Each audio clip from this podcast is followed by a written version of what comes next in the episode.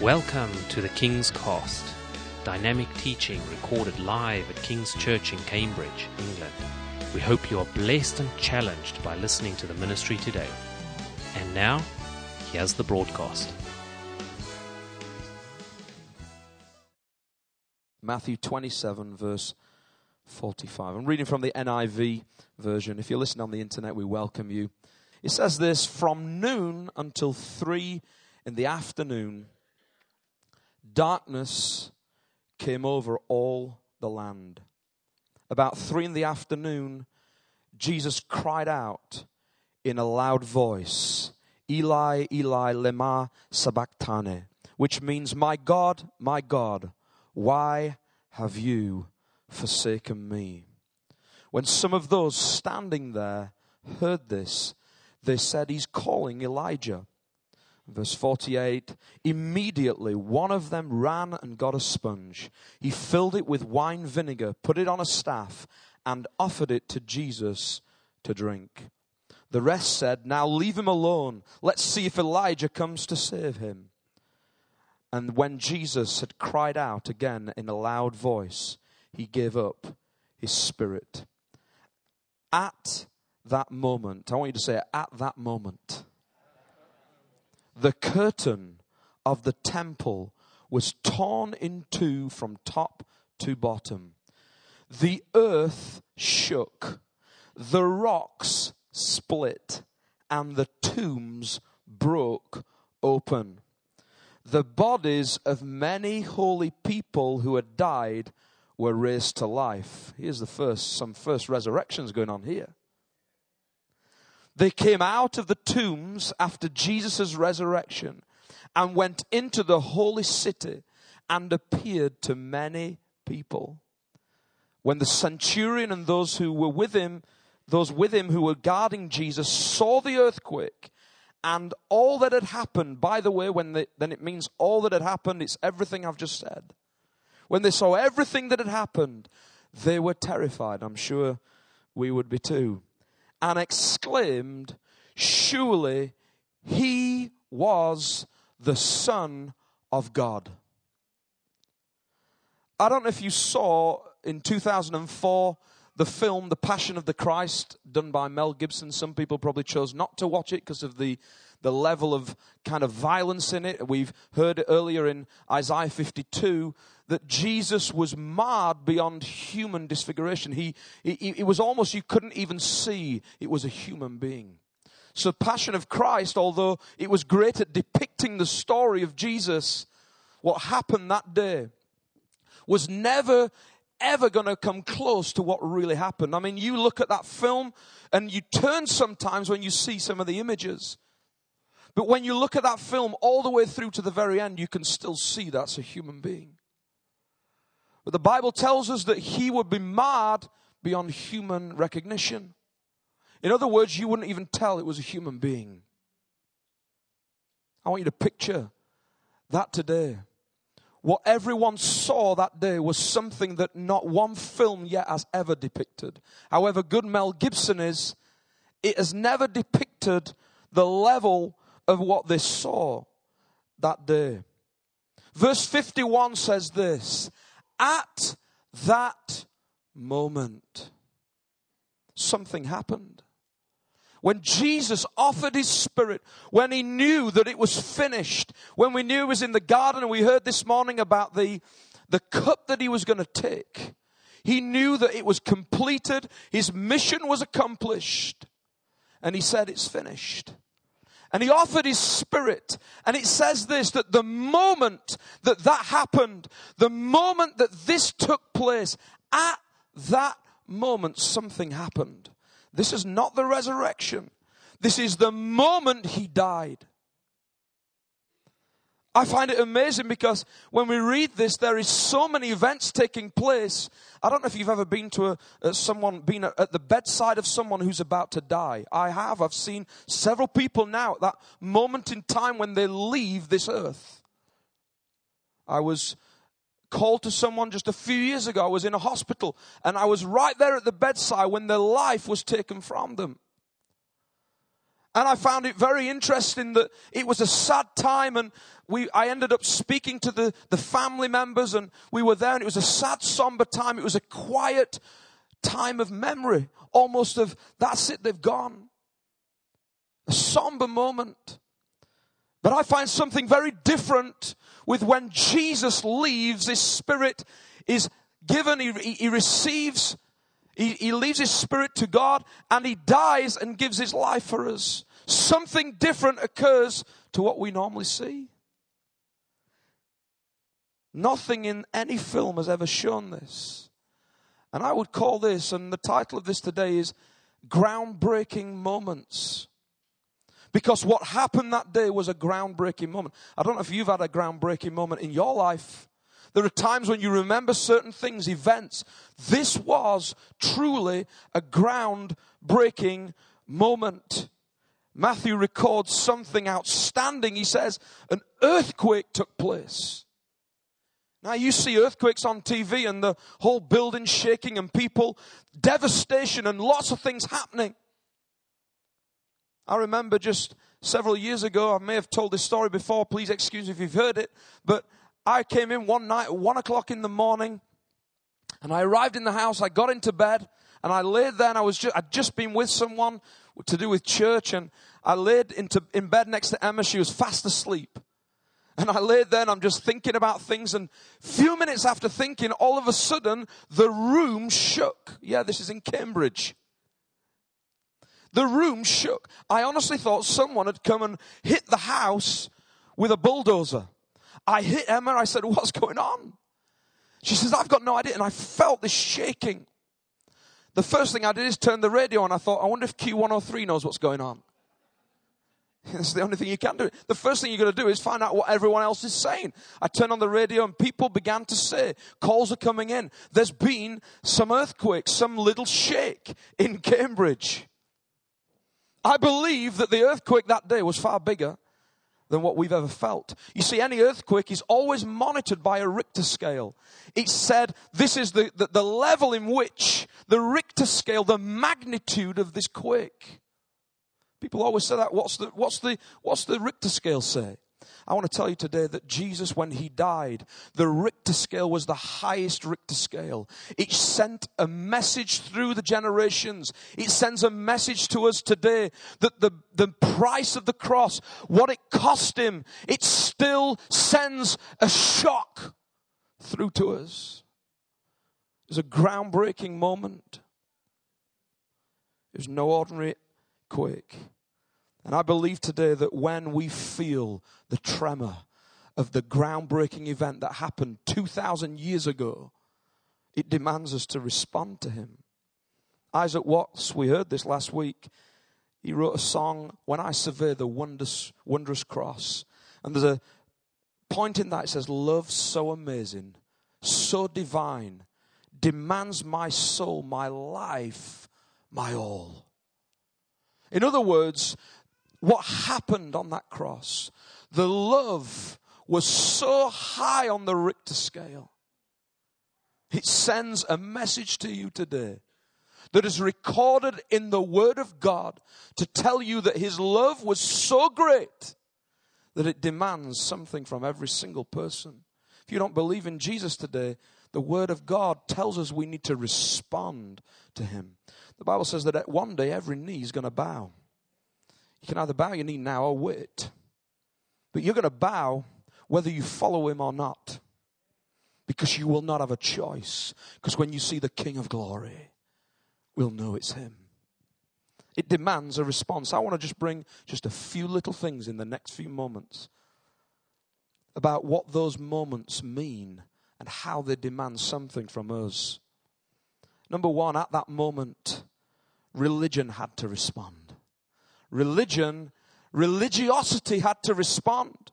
He says in verse 51 at that moment, the curtain of the temple was torn in two from top to bottom. Some believe that the curtain, it's known that it could have been around four inches thick of fabrics.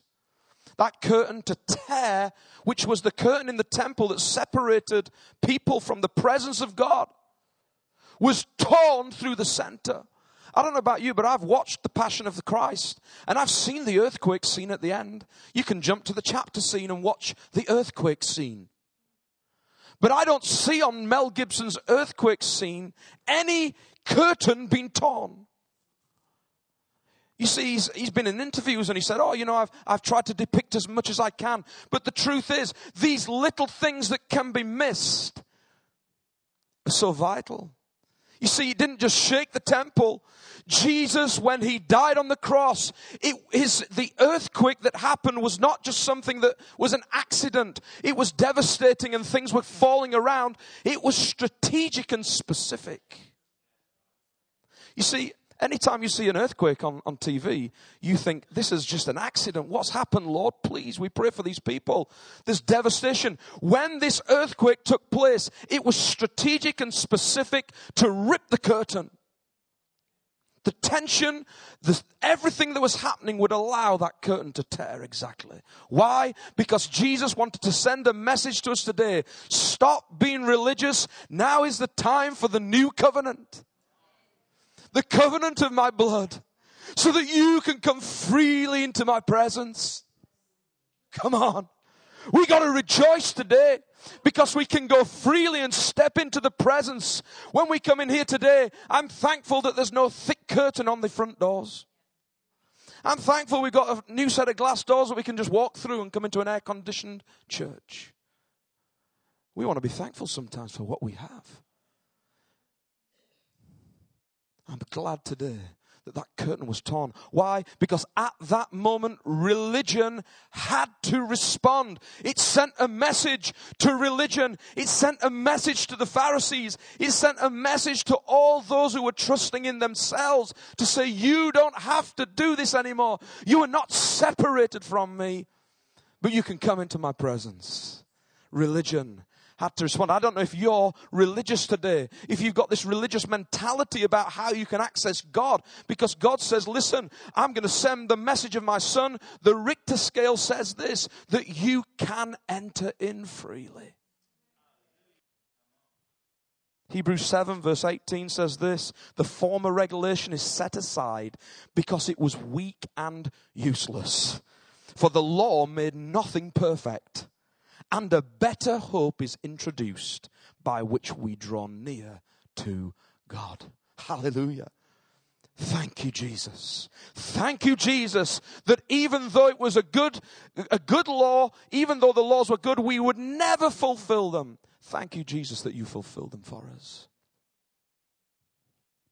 The cross today, the blood of Jesus demands us to lose our relig- religiosity.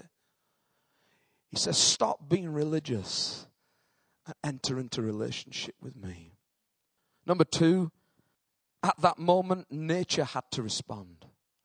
Nature had to respond. You see, the earthquake came, but then nature had to respond. It says the earth shook and the rocks split. You see, it was strategic and specific. I find this very interesting because on Palm Sunday, just a week before, when Jesus is entering into Jerusalem and everyone's going crazy for Jesus. I mean, have you got your palm branches here today? Everyone's going crazy for him, putting their coats and garments on the floor as he enters into Jerusalem. And the Pharisees tell Jesus, they say, Will you quieten down your crowd, your disciples? They're, they're far too passionate. They're far too, they're just a little bit OTT. Just quieten them down a bit. You know, with a religious type, we don't think you need to go this far. And Jesus responds and he doesn't say, I'm sorry, we'll, we'll keep the noise down a little bit. He doesn't say, I'm going to turn the volume down. He says this. Verse 40 of Luke 19. Jesus replied, if they keep quiet, and he's talking about his followers, if they keep quiet, the stones will cry out. I think Jesus is a very good prophet, you know. Jesus is a very good prophet. You want a good prophet who's accurate? A week before he says, if they keep quiet, then the stones have to cry out. Just a week later, as Jesus dies, the message comes forth. The power of the cross, the power of the blood makes the rocks split. The rocks have to respond to Jesus. Why? Because he is the Son of God. I want to tell you today that some of us sometimes we need to get passionate about Jesus because otherwise the rocks have to cry out. I don't want to get to the time of the end when Jesus, I'm faced before Jesus, he said, Why weren't you passionate about me for what I did for you? The cross demands us to respond to passion with passion. We all know about the passion story, but we have to respond to the passion with passion. And that's what those disciples were doing. Jesus said, Listen, guys, you can't be religious. You have to cry out because the stones will. I'm glad that today that we can sing loud our praises to Jesus. I'm glad today, and I, I don't care how, how loud I am sometimes, because listen, the message is this Jesus died for you. We cannot make a sound loud enough. We can't make a sound loud enough. Come on. Sometimes people say you got to quieten down. I can't make the sound loud enough because I want to praise my King. I want to praise Him. I want to give Him everything I am. Listen, I want to tell you today the cross demands you to be passionate because He was passionate about you. Don't worry, I'm nearly finished. Number three, at that moment, death had to respond. Death responded. You see, I've been and seen people when they're dying. I've been at the bedside and I've watched people, but there's something about this story that staggers me because when Jesus dies and it's a somber moment, the King of glory has died. Some people recognize it, some don't. But the moment it happens, resurrections occur.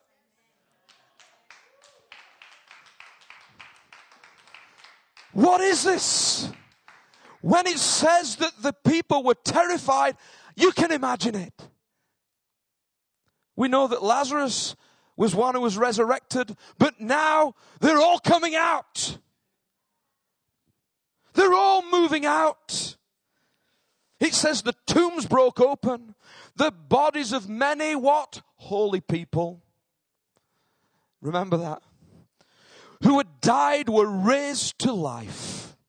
They came out of the tombs after Jesus' resurrection and went into the holy city and appeared to many people. I'm telling you something, I would have loved to have been there that day.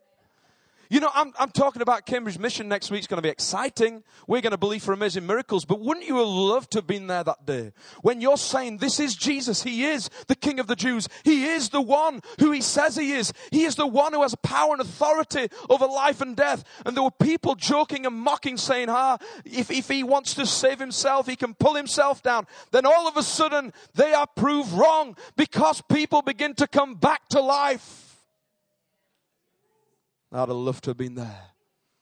Seen those tombs open, people walking out dead, and now they're alive, walking into the town saying, I don't know what's going on, what's going on. Well, Jesus, He's just died. Oh, that's why I'm alive again.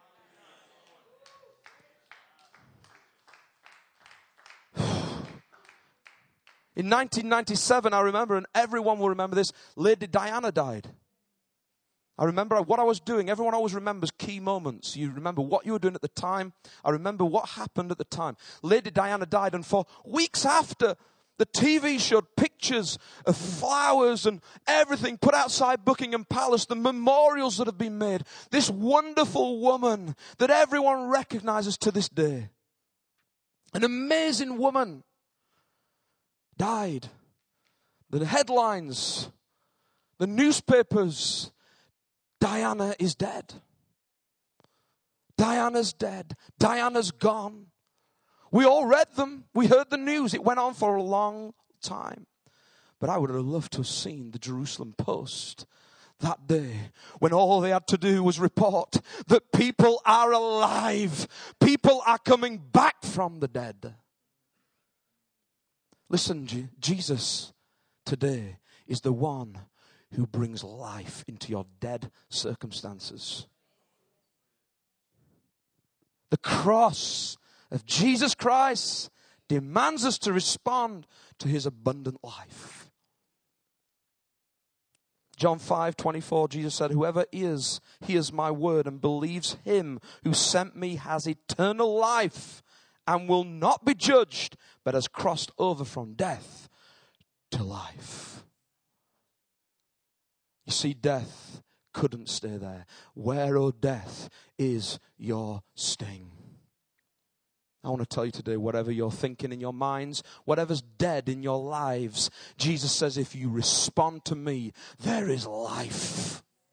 There is life to be breathed back into circumstances, back into marriages, back into different difficult circumstances of your life. You can have my life breathed back into you.